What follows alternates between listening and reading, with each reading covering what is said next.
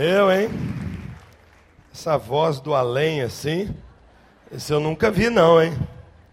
Que que é isso? É você, Senhor? É o narrador, não é? É um prazer estar aqui com vocês, com essa moçada toda, muitas crianças. Uma alegria estar com o pastor Wander, sua igreja. Alegria estar acompanhado da minha esposa Juliana. É bom demais estar aqui com vocês. Tempos de mudança Tempos que o Brasil está mudando. O Brasil nunca mais vai ser o mesmo. Porque nós nunca mais vamos ser os mesmos também, não é? Graças a Deus. Um abraço para você lá de Belo Horizonte, Terra Boa. Um abraço da minha família. E eu eu tenho para você uma palavra nesta noite, que é uma palavra super, super profética. Profecia pura. Uma palavra de Deus para mim, é a maior profecia do Velho Testamento. E é uma palavra de muita esperança. Hoje, nós estamos falando sobre uma nova maneira de olhar, uma nova maneira de ver. E eu queria tanto que você pudesse ver como Deus vê. E que você pudesse ver da maneira que Ele me fez ver. Sabe, talvez eu fosse meio tradicionalzão, meio para baixo. Mas um dia Deus abriu meus olhos demais. E eu comecei a ver a vida de uma maneira otimista. Indireta e diretamente aqui estão falando de pessoas que perdem o otimismo, perde a esperança. Um dia Deus fez algo na minha vida que me fez olhar a vida de outra maneira. E uma das, uma das maneiras que Deus usou para abrir a minha mente foi esse texto bíblico, a palavra de Deus, que abriu meus olhos. E eu quero ler para você uma profecia bíblica que abre os olhos de qualquer pessoa que queira ver. Então, se você tem Bíblia, pode abrir, se não tem, eu vou ler para você. Está no livro do profeta Isaías, capítulo 9. Nós estamos em julho, mas você vai se sentir no Natal. Você vai imaginar que nós estamos chegando em dezembro porque é um texto muito usado no Natal também. Tem nada a ver com Natal, mas tudo bem. Isaías capítulo 9, palavra de Deus para você. Presta atenção. Diz assim, verso 2: O povo que caminhava em trevas viu uma grande luz, sobre os que viviam na sombra da morte raiou a luz fizeste crescer a nação e aumentaste a sua alegria. Eles se alegram diante de ti, como os que se regozijam na colheita, como os que exultam quando dividem os bens tomados numa batalha. Pois tu, Senhor, destruíste o jugo que os oprimia, canga que estava sobre os seus ombros, e a vara de castigo do seu opressor, como no dia da derrota de Midian. Pois toda bota do guerreiro usada em combate e toda veste revolvida em sangue serão queimados como lenha no fogo. Porque um menino nos nasceu, um filho nos foi dado, e o governo está sobre os seus ombros ele será chamado maravilhoso conselheiro, Deus poderoso, Pai eterno, príncipe da paz.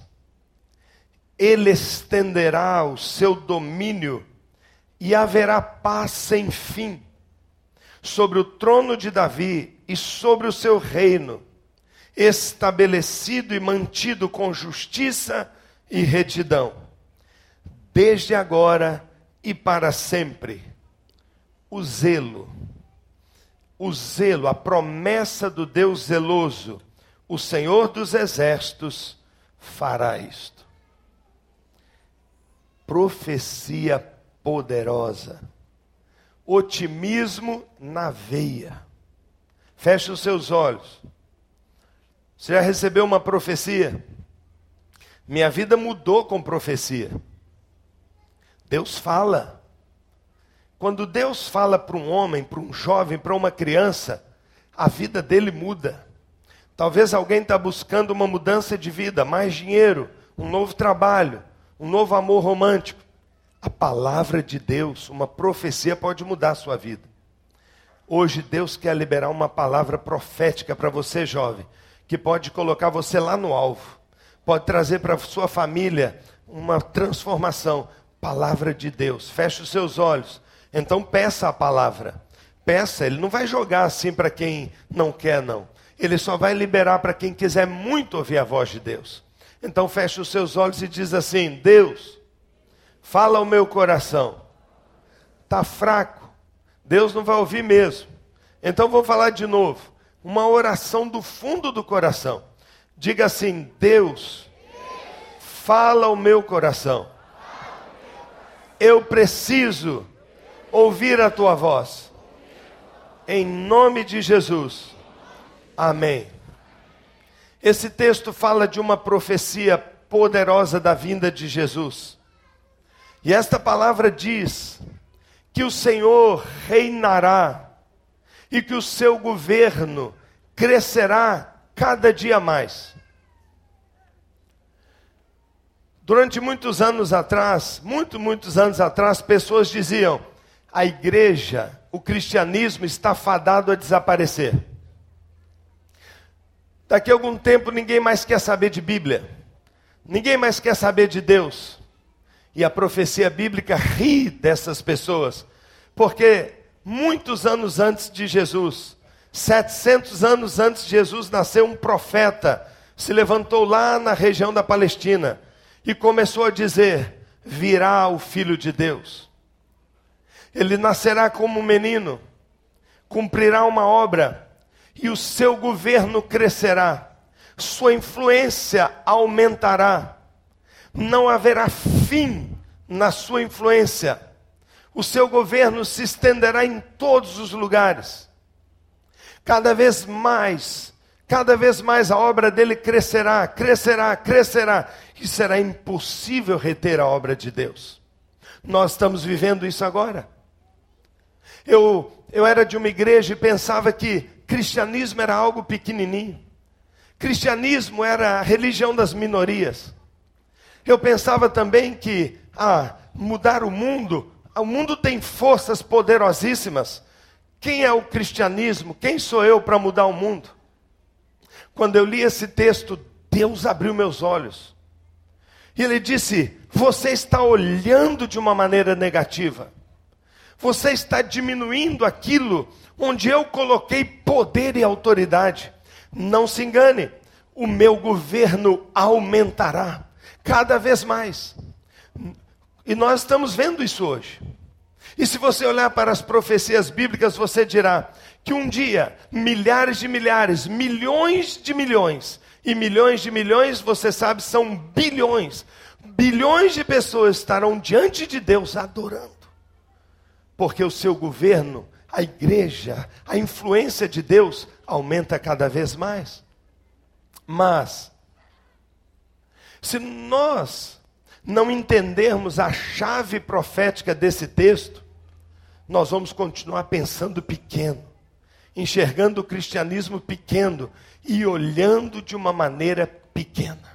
Nesta primeira noite, segunda-feira, graças a Deus que você está aqui, eu quero profetizar que você receberá um olhar otimista para a sua vida. Um olhar otimista sobre a história, um olhar otimista sobre a igreja. Eu não tenho tempo para explicar todo o texto, mas eu quero dizer a você que a chave para entender como esse governo, esta influência, este poder daquilo que a gente crê vai aumentar cada vez mais. A chave está nesse verso aqui, ó. Pois tu quebraste o jugo que os oprimia, canga que estava sobre os seus ombros, e a vara de castigo do seu opressor, como no dia da derrota dos de Midian ou como alguma versão diz, como no dia dos midianitas. Quando Me convidaram para trazer uma palavra numa semana da turma jovem. Na hora, foi assim, ó, pá. Na hora Deus falou, fala dele. A chave para entender esse texto profético fala da derrota dos midianitas. Você sabe do que eu estou falando? Se você conhece um pouco da Bíblia, você talvez vá lembrar, mas falando dos midianitas, talvez a gente fica, quem será? Tem tanto inimigo, tantos povos na história bíblica, quem será? Quem será esse tal de povo midianita? Talvez você não esteja associando, mas se eu falar o nome de um jovem, um rapaz, que foi chave na vitória que Deus deu sobre os midianitas, você na hora vai entender. Gideão. Ah, por que não falou logo? Gideão. Gideão é aquele cara que, quando veio um inimigo que é tão numeroso como o gafanhoto, estima-se entre 300 mil e 500 mil midianitas, entre 300 mil e 500 mil midianitas vieram contra Israel. E Deus chama um jovem chamado Gideão e diz: Gideão, você vai derrotá-los. Ele não acreditava muito, nós vamos voltar nisso, mas a verdade é que Deus levanta aquele rapaz e ele derrota de uma maneira humilhante os midianitas com 300 pessoas. 300 pessoas derrotam 300 mil pessoas, 500 mil pessoas. Oh, como isso é possível? Uma visão otimista profética. O que eu estou dizendo é que, dependendo da maneira que a gente olhar as coisas, nós fugimos da guerra, nós perdemos a história, nós perdemos as nossas chances, ou nós damos uma virada na nossa vida, no nosso destino, no mundo que a gente vive. Um olhar positivo. E o texto aqui diz que a igreja, a influência do bem, a luz sobre as trevas, a bênção de Deus vai crescer, crescer cada vez mais, se nós entendermos a chave profética da época da batalha de Gideão. Então, a gente tem que pensar um pouquinho. Como pode? Como pode só 300 pessoas vencerem 300, 400, 500 mil soldados super treinados? Um milagre. Como isso aconteceu? E eu vou contar para você um minutinho essa história super legal que tem algumas chaves que pode colocar você numa outra maneira de viver. E nós, como igreja, e nós, como povo de Deus, às vezes a gente se sente tão minoria, às vezes a gente se sente assim tão escondido assim dentro das quatro paredes da igreja. Às vezes a gente pensa que a gente está vivendo aqui um sonho utópico. Ah, o cristianismo, no fundo, não muda nada. Eu ouço um monte de gente falando assim: ah, Paulo, sua igreja está indo para milhares, milhares, milhares de pessoas, mas o mundo não muda. Ninguém muda, a violência continua, a droga continua, o divórcio continua, a piração continua. Nada muda. Eu olho para esse texto e falo assim: espera que você vai ver porque o seu governo, a influência da igreja, do cristianismo, está profetizado. Está profetizado aqui, vai aumentar cada vez mais. E nós fazemos parte, eu fazia parte de uma igrejinha assim pequenininha. E um dia Deus abriu a minha mente. Eu me sentia assim, absolutamente inadequado, ainda me sinto, para ser pastor. E de repente Deus começou a me usar. Porque um dia Deus falou comigo: a chave está no Gideão. O que, que aconteceu com Gideão? Se você for lá no livro de Juízes, no capítulo 6, do verso 1 a 16, você lê em casa depois, conta o início da história de Gideão. Gideão era um jovem. Só que naquela época, na época dele, os midianitas invadiram Israel como gafanhotos e dominaram Israel. Diz o texto que foi a maior opressão que Israel já viveu. Era tão sério que o povo de Israel cavava buraco nas, na, nas montanhas e moravam em cavernas para se esconderem. O povo de Deus foi morar em tocas, como se fosse bicho. Eles tinham tanta, tanto medo e estavam tão acovardados e tão miniaturizados que eles foram morar como ratos nos buracos. Diz o texto que eles tinham que esconder um pouquinho de comida, porque senão eles tomavam tudo uma opressão. Havia um declínio espiritual, uma ausência de Deus total.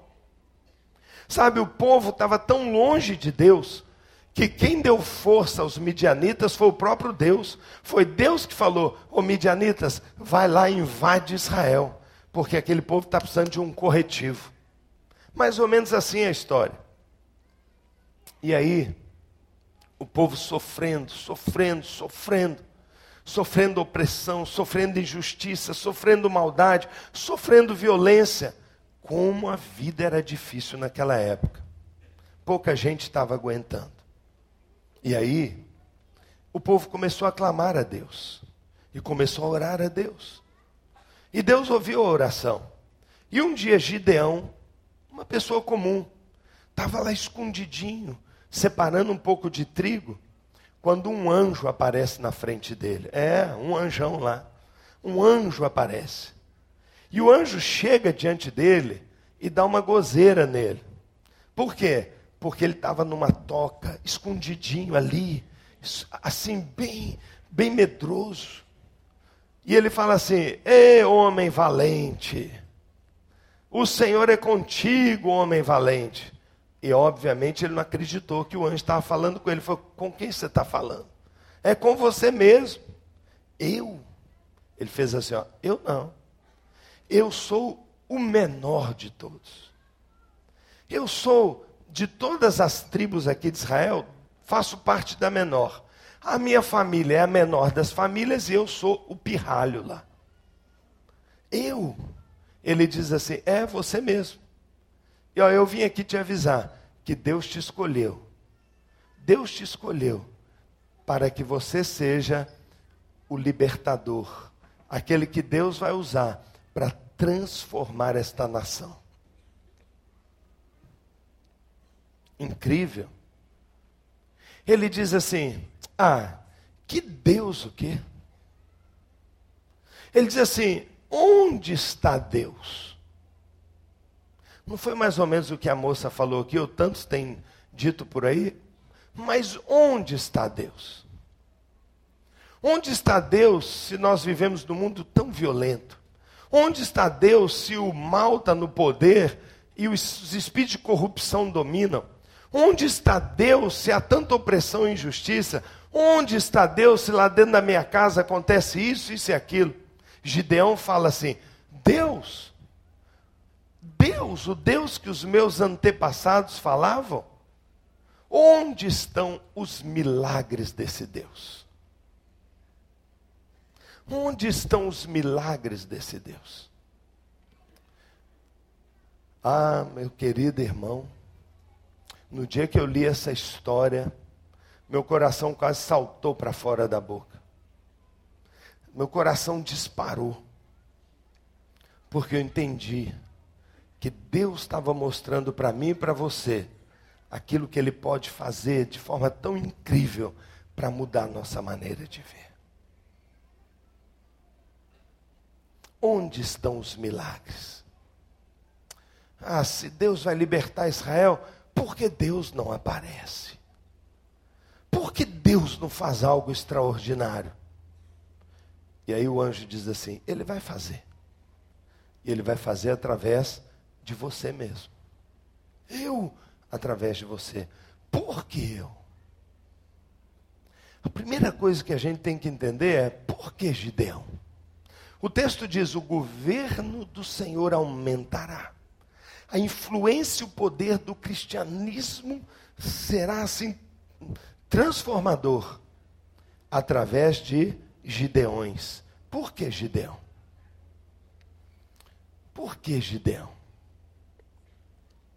Será que Deus vai poder fazer algo maravilhoso na sua vida? Será que o Deus de milagre que foi cantado aqui encontra terreno fértil para operar um lá na sua casa?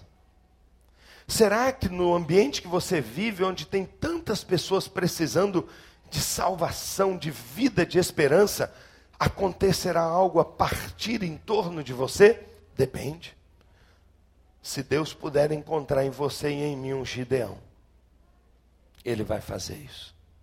E Gideão disse: Eu sou o menor de todos. Eu sou fraco e covarde. E eu não tenho visto milagres. Se nós olharmos desse ponto de vista, nós falamos: caramba, esse é o anti-herói. Mas é exatamente o tipo de pessoa que Deus está buscando para usar. Em primeiro lugar, pessoas que reconhecem sua extrema necessidade de Deus. Que dizem: não vai ser nunca o meu braço. Eu, eu, até tento, mas se eu não tiver ajuda, eu não consigo. Eu não dou conta. Sabe, a maioria das pessoas não é assim. A maioria das pessoas às vezes tem uma vidinha de nada, mas o nariz lá em cima. A Bíblia diz que Deus resiste ao soberbo, mas ao humilde, ele libera poder. Meu querido irmão, a nossa arrogância, a nossa independência, o nosso, a nossa atitude de que não preciso de ninguém, eu dou conta da minha vida, eu mesmo dou um jeito no problema lá em casa, chá comigo. Essa atitude bloqueia a ação de Deus, ele detesta esse tipo de pessoas. A Bíblia diz que Deus escolheu os fracos para envergonhar os poderosos. Que Deus escolheu os que não sabem nada para confundir os sábios. Deus está buscando gente humilde que diga: Senhor, me ajude, eu preciso de ti. Alguns anos atrás, uma mineirinha lá, lá de Belo Horizonte, que começou a fazer uma banda ali na igreja da Lagoinha, compôs uma música Preciso de Ti, Ana Paula revolucionou sua igreja, revolucionou Belo Horizonte, porque fez uma música que dizia: Deus, eu preciso de ti. Uma cidade foi sacudida, igrejas levantadas por uma canção de alguém que dizia sinceramente: Eu preciso de ti. Gideão era alguém assim que, sem Deus, não era nada, mas mais tarde ele descobriu que com Deus ele podia tudo naquele coração do Gideão, tinha uma pessoa faminta pelos milagres. Ele dizia: Onde está Deus? Onde estão os milagres que eu não vejo? Parece que alguém assim ofende a Deus. Tem gente que fala assim: Não fala assim, menino, que Deus vai ficar bravo. Se a mãe dele tivesse ali, ia falar: Não faz assim, Gideão. Nós já estamos mal. Você fica aí falando mal de Deus. Oh, meu querido, Deus ama esse tipo de gente. Deus ama pessoas que têm sede de realidade espiritual. Deus anela encontrar pessoas que não estão acomodadas com a vidinha de todo dia. Deus anseia encontrar pessoas que querem ver o sobrenatural. Deus anela uma igreja, uma turma que acredita. É, Deus vai mudar minha cidade. Deus vai ganhar a Zona Sul. Deus vai tomar o Rio de Janeiro. Eu creio nisso, irmãos. Deus está disposto a fazer coisas inimagináveis através de alguém que se sinta necessitado e ao mesmo tempo faminto por realidade espiritual. Como foi no dia dos midianitas, assim será eu posso acreditar. Então, eu tenho que reprocessar minha cabeça toda. Ah, mas pastor, eu eu sou gago. Moisés era. Mas, mas, mas pastor, eu sou pequenininho, ele é enorme. Davi era. Mas pastor, Eu sou negro, eles odeiam negro. Martin Luther King era. Aquilo que nós achamos que é nosso defeito, aquilo que aparentemente é contra nós, pode se tornar a nossa força. O que Gideão não era, fez ele ser. Onde ele não podia, foi que ele pôde. Por favor, entenda. Deus quer te mostrar um milhão de possibilidades, mas Ele está dizendo: oh, chega para lá, sai da frente, deixa eu tomar a direção da sua vida, deixa eu guiar essa coisa aí. Quanta gente tem vivido na sua força, na sua ideia, na sua capacidade. Sabe, o que você pode fazer, você pode fazer. Sabe o que eu podia fazer? Aqui, ó, testando. Antes de ser pastor, eu era auxiliar de pastor. Legal, auxiliar de pastor. Sabe para que serve auxiliar de pastor? Quando o pastor vai viajar, pega o carro do auxiliar para viajar, para não gastar o dele. Era assim que meu pastor fazia, pegava meu carro. Era uma maravilha. Auxiliar de pastor. Lá no fundo eu pensava assim: se um dia eu fosse pastor, eu ia fazer muito melhor. Idiotice, hein? Ah, que vergonha. E aí eu virei pastor. E sabe, nos primeiros anos, é igual o cara falou daqui lá embaixo. Nós desabamos. Foi um vexame. Foi horrível. A igreja desabou. Deu tudo errado. Até quando eu bati lá embaixo. E tinha no culto de domingo de manhã 50 pessoas assistindo o culto. Todo mundo foi embora. E eu olhei aquilo e falei assim: eu sou um fracasso. E quando eu bati lá embaixo, eu falei, Deus, eu sou um fracasso. Ele falou assim: está começando a melhorar. E se eu entrar nisso aí agora? E se eu puder tomar a frente? Por favor, Deus, se você quer, lidere isso aqui, porque eu estou afim de, ó. Não, vamos junto. Você já bateu lá embaixo? Já chegou no fim da linha? Você já chegou no final da linha? Já chegou no fim da linha do casamento? Já chegou no fim da linha com esse filho? Já chegou no fim da linha com esse pai, cabeça dura? Já chegou no fim? Sabe, às vezes é quando a gente bate lá no fim que a gente tem que falar: Deus, preciso de ti.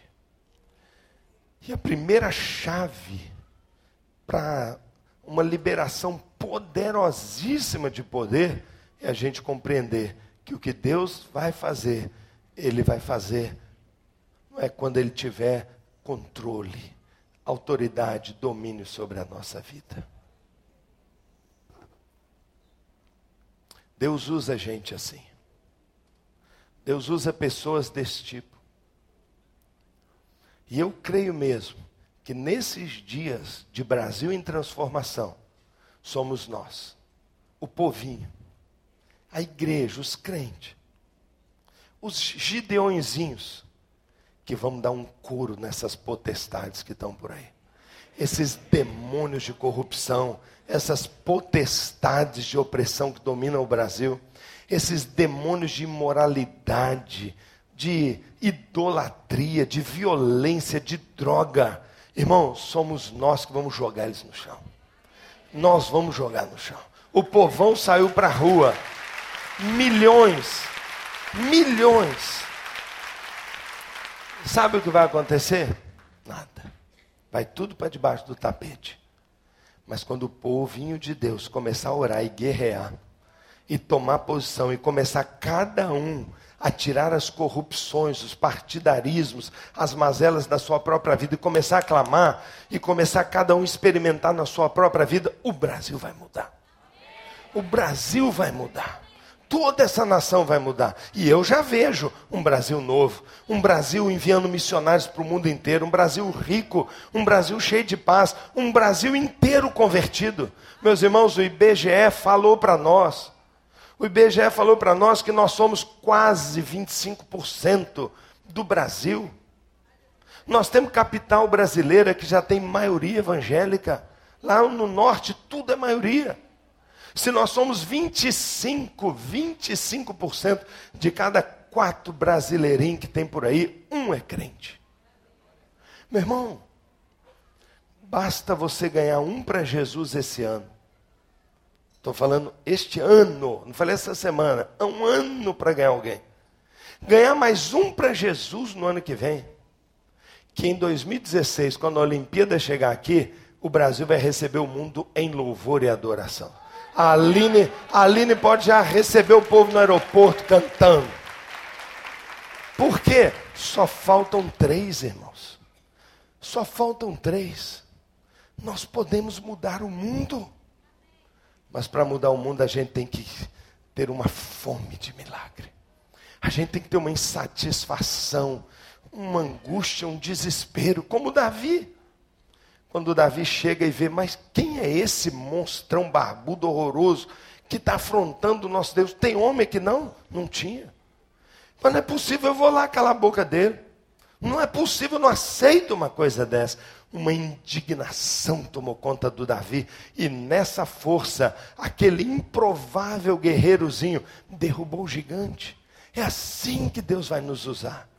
Quando você disser, eu serei um transformador, eu serei um Gideão, eu serei um Davi, porque eu quero ver mudança na minha vida, na minha casa, no meu bairro, na minha escola, no meu país.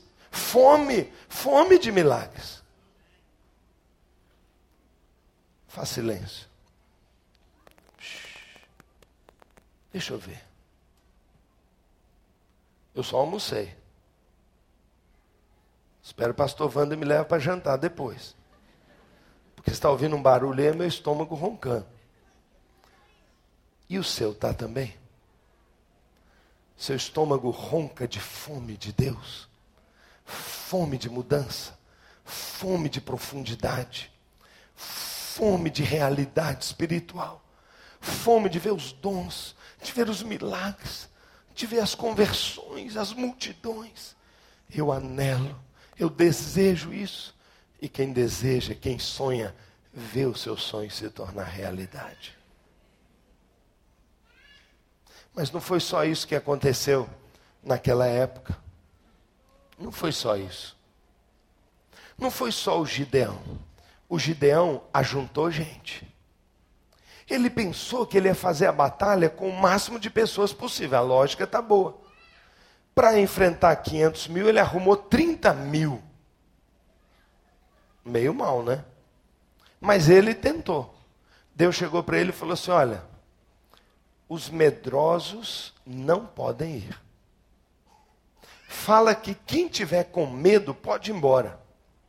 Irmão, quando ele falou isso, foi um tal de glória a Deus, aleluia foi uma maravilha, porque 20 mil ó, caíram fora, dando glória a Deus. Ficaram 10 mil corajosos. 10 mil contra 500 mil, é, cada um mata aí uns 50, né? Aí Deus falou com ele assim: tem muita gente também. E no final ficam 300.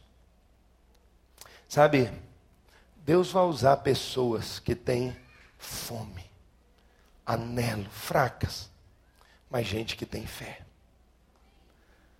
Porque o contrário de fé não é razão como muitos pensam. Pela fé, entendemos que o universo foi criado pela palavra de Deus. Fé não tem nada contra entendimento. Fé não tem nada contra racionalidade. Fé não tem nada contra doutorado, mestrado, nada, pelo contrário.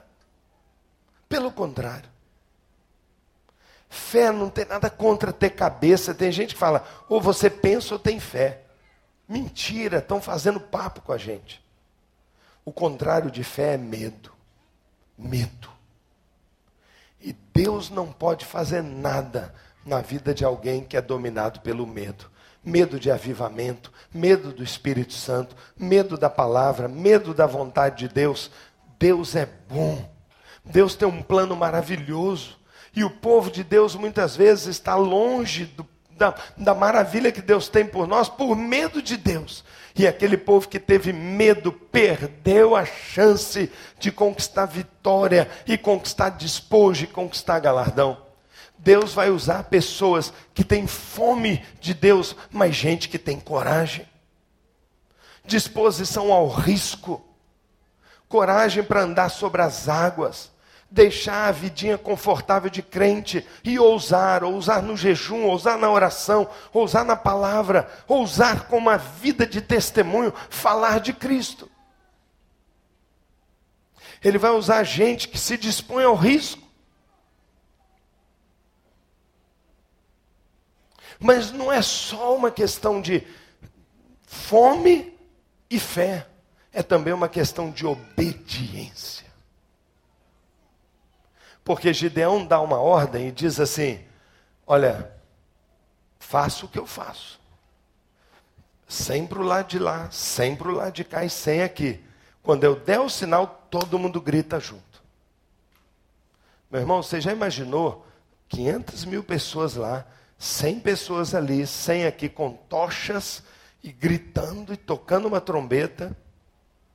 Eles tomaram um susto enorme, ficaram doidos e a vitória foi assim, por uma estratégia maluca que Deus deu para Gideão.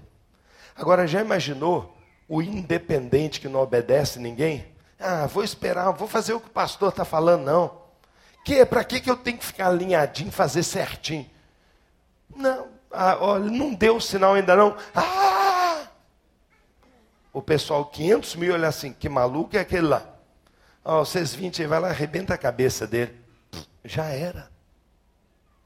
Quantas pessoas estão morrendo, perdendo a bênção, porque não sabe obedecer, não sabe andar em unidade. Irmãos, o poder de Deus é tão grande. Quando 120 pessoas, discípulos dele, obedeceram, ele disse: Não saia de Jerusalém, permaneçam em unidade, orando. O Senhor falou: Pai, que eles sejam um, porque quando eles forem um, o mundo crerá, o mundo saberá. Ele orou isso em João 17. Um pouquinho depois, Jesus morre, é sepultado, sobe aos céus. Eles vão para uma sala, unidos, de mão dada, e começam a orar. Um dia, dois dias, três dias, quatro dias. Estão orando. De repente, um vento, um fogo na cabeça. Eles saem lá fora, 120 pessoas. Na hora, na hora, instantaneamente, 3 mil. 3 mil dividido por 120, 25.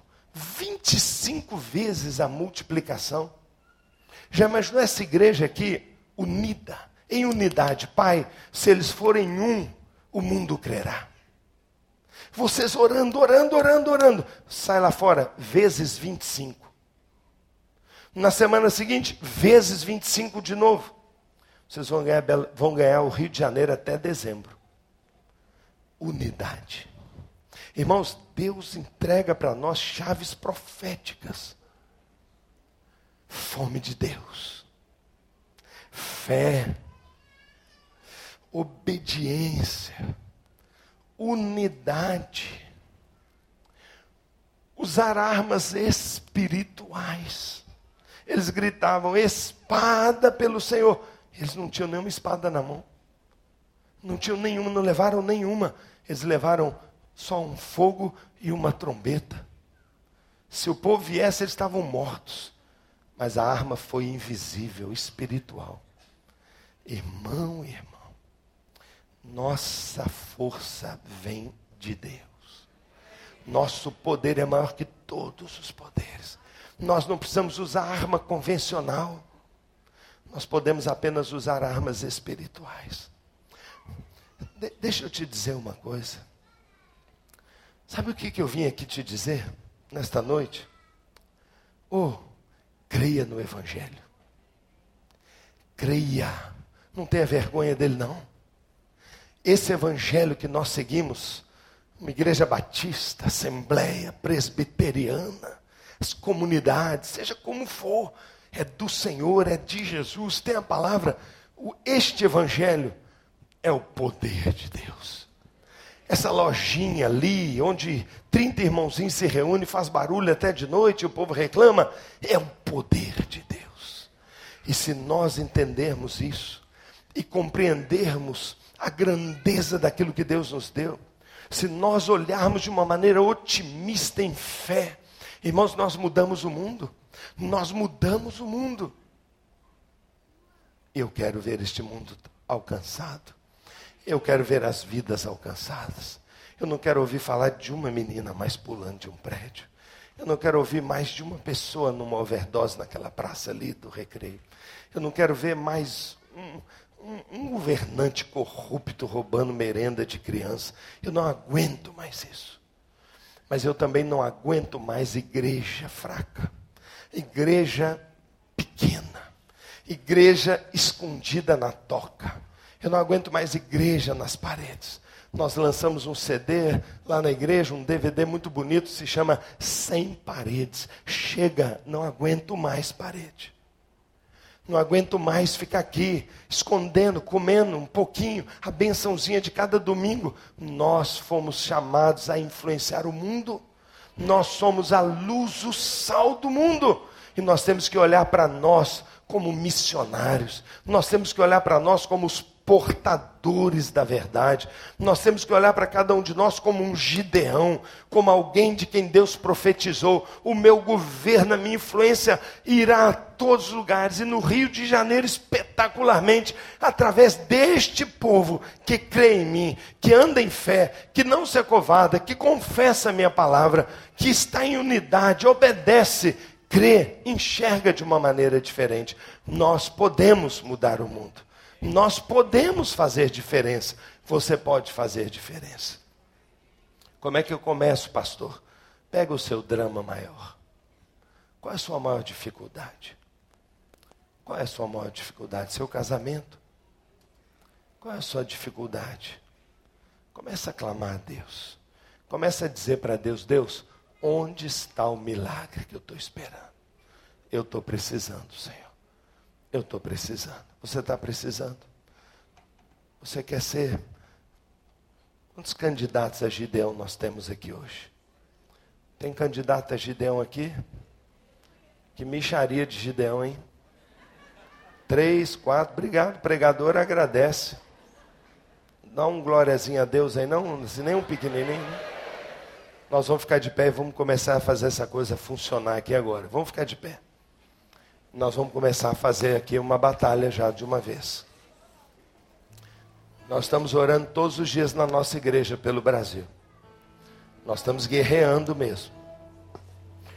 Foi dada uma palavra profética outro dia de que os estudantes sairiam às ruas. Isso foi falado quatro meses atrás, ninguém nem imaginava. Ó, os estudantes vão todos para a rua. Vai fazer uma. Universitário e estudante vão fazer uma confusão. Vai mudar, não. Mas depois foi falado assim: mas se a igreja, junto com eles, e a igreja orar de dia e de noite, aí vai acontecer a mudança. Nós estamos de dia ou estamos de noite? É de dia ou é de noite?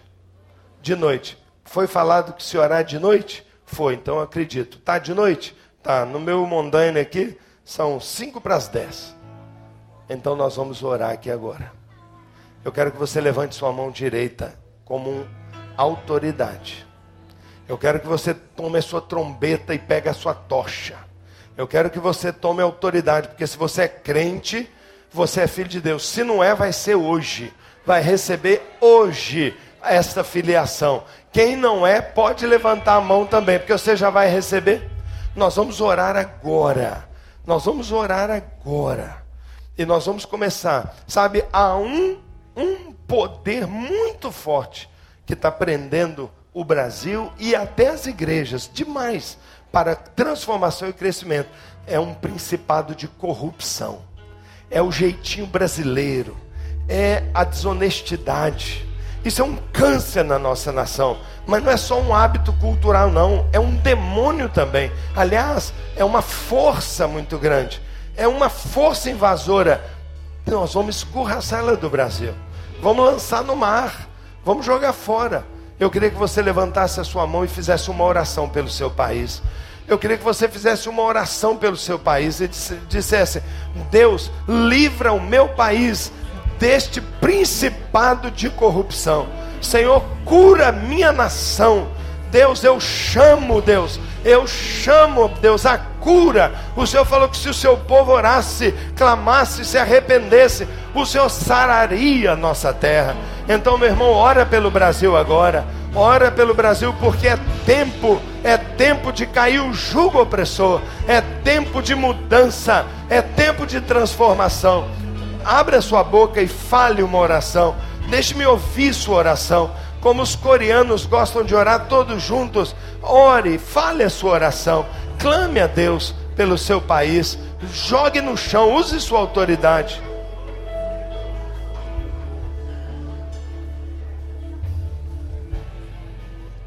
Senhor, nós oramos, Pai, como igreja do Senhor Jesus, e nos levantamos contra toda força do mal, contra todo potestade, principado de corrupção, violência, ó Deus de morte, de injustiça que está sobre o nosso país. Sara a nossa nação, Deus. Sara a nossa nação, Deus. Sara a nossa nação, Pai. Eu clamo, Deus, em nome de Jesus Oh Deus, faz a obra, Pai, nesta nação. Transforma esta nação. Ó oh Deus, usa a tua igreja, este povo que está aqui, Senhor. É sal da terra, é luz do mundo, Senhor. E eu clamo, Deus, a partir de nós, a partir de um novo olhar, a partir de uma nova fé, a partir, ó Deus, de uma nova confiança, a partir de uma nova maneira de se enxergar. Senhor, eu clamo, Pai, transforma o nosso país. Ó Deus, nós oramos pelo Rio de Janeiro. Senhor, salva esta grande cidade, Senhor. Estende as tuas mãos com graça, misericórdia e cura. Sara nossa cidade, Pai. Abençoa o Rio de Janeiro. Eu peço, Senhor, em nome de Jesus. Tira a mão de cima, põe agora no seu coração. Se você não quiser, não tem problema. Mas põe a mão no seu coração e põe a mão assim nos seus olhos. Ai, irmão. A última coisa que o diabo quer é que você conheça a sua identidade, saiba quem você é. Filho de Deus, herdeiro de todas as promessas, vaso escolhido por Deus para mudar o mundo, abençoado. Oh, Todas as promessas te pertencem. A promessa de, um, de uma família saudável. A promessa de vitória, cura, libertação. Tudo pertence a você. Pede a Deus agora, com a mão sobre os seus olhos, seu coração. Fala, Deus, transforma minha maneira de me enxergar. Eu sou como Gideão, Senhor. Ainda que pequeno, ainda que o menor da minha casa, eu serei poderosamente usado pelo Senhor. Senhor Deus, o Senhor é aquele que é especialista. O Senhor é especialista em tomar o pequeno, que não é nada. O Senhor é aquele que pega cinco pães e dois peixes e alimenta milhares de pessoas. O Senhor é aquele que disse de uma sementinha de mostarda que cresce. O Senhor é aquele Deus do Davizinho, o Deus do Gideão. Senhor, tu és o nosso Deus. Toma a vida de cada irmão aqui, Pai. Aquilo que ele chamava de limitação, ó oh, Deus, eu chamo de poder, potencial, canal. Senhor, usa, Pai, nossas frustrações, usa, Senhor Deus, nossos anelos, Usa, Deus, aquilo que ainda não aconteceu, aquilo que a gente espera. Usa isso, Pai, para nos empurrar para cima, Senhor. Ó oh, Deus, de nos levar à vitória, Pai.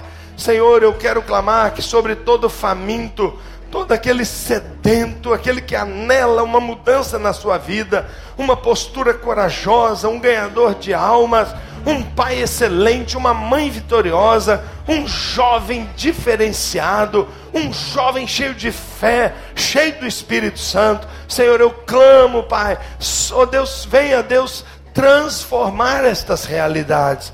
Traz isso à existência, Pai. Eu clamo a tua bênção sobre este povo, Pai. O povo que está buscando renovação, o povo que está buscando em plena segunda-feira a presença de Deus, a unção que vem do alto. Eu quero clamar a Deus sem limite, derrama sobre este povo mais e mais e mais e mais de ti e abençoa, Pai. Eu oro especialmente por essa moçada jovem. Oh Deus, eu quero clamar, Pai. Marca esta geração com ousadia. Marca esta geração com o espírito que estava sobre Gideão. Marca esta geração com coragem, unidade, obediência, fé. Marca, marca esta geração e usa-os, Deus, multiplica-os aos milhares, Pai, aos milhares, Pai, no mínimo vezes 25, Pai. Eu quero clamar já instantâneo sobre essa juventude, Pai. Adolescentes, jovens, multipliquem-se, Deus.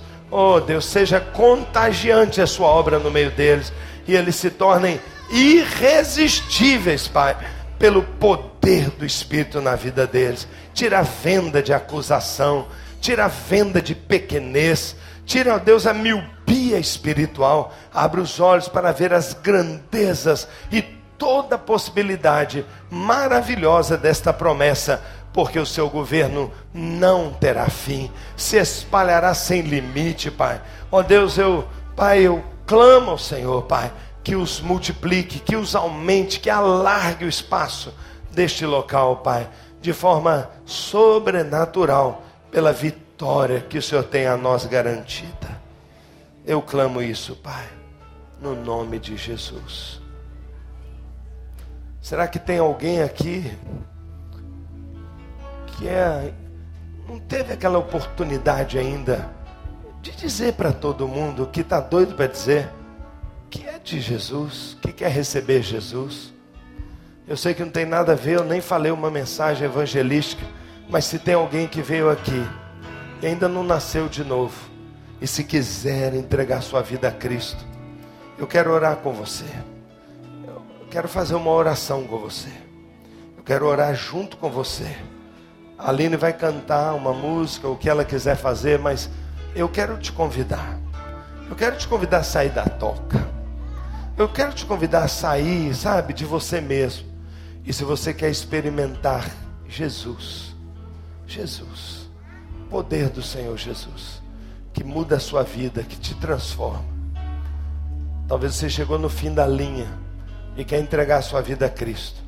Tem alguém que está aqui nesse salão que quer hoje, de maneira corajosa, decidida, entregar a sua vida a Cristo? Orar junto comigo, falando: Eu quero receber Jesus como meu Salvador.